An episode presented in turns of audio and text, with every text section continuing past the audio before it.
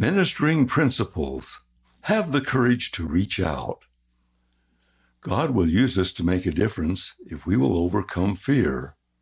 As believers, we have great need for courage in these times, even in our experiences with ministering.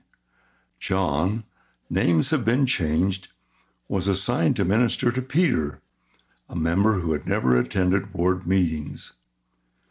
John was apprehensive about approaching Peter, since he hadn't met him and didn't know his story. But remembering the counsel to love, share, and invite, John prayed for guidance and then set out to first become sincere friends with Peter. He spent time getting to know Peter with frequent visits, phone calls, and an occasional outing for breakfast. John grew to know Peter well and Peter gained trust in their friendship. When he needed help, it was natural for him to reach out to John, who gladly responded. One day, John felt impressed that perhaps Peter was ready for an invitation to come back to church.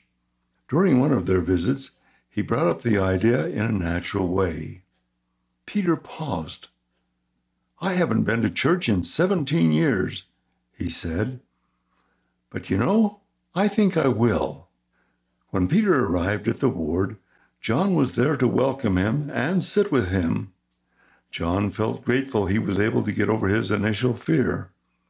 Through these efforts, both men gained a true friendship that blessed their lives. Fresh courage take. The Old Testament story of Esther, see Esther chapters 1 through 10, teaches many principles but is perhaps best known as a story of courage. Esther was a very young Jewish woman when she was selected as queen and showed great courage when she risked her life to save her people. Through deception, the king had been tricked into giving a decree that all Jews of the kingdom should be slain. Esther thought of a plan that required great faith and might be the only chance to change the king's mind. In the tradition of her culture, to approach the king without being invited could result in a death sentence. But she bravely went forward with her plan and asked her people to fast with her. See Esther chapter 4 verse 16. Through her courageous actions and the actions of others, she was able to convince the king to alter his decree. The prayers of Esther and her people were answered we can look up to Esther as an example of courage, even in ministering, as we set aside our fears to get to know someone and help them in their challenges. Principles to consider.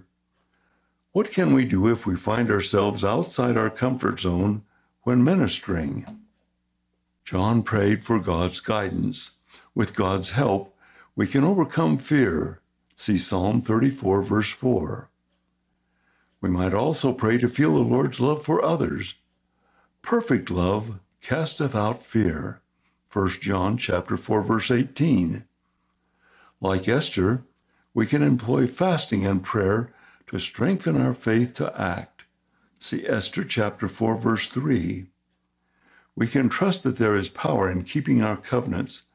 See Doctrine and Covenants section 110 verse 9.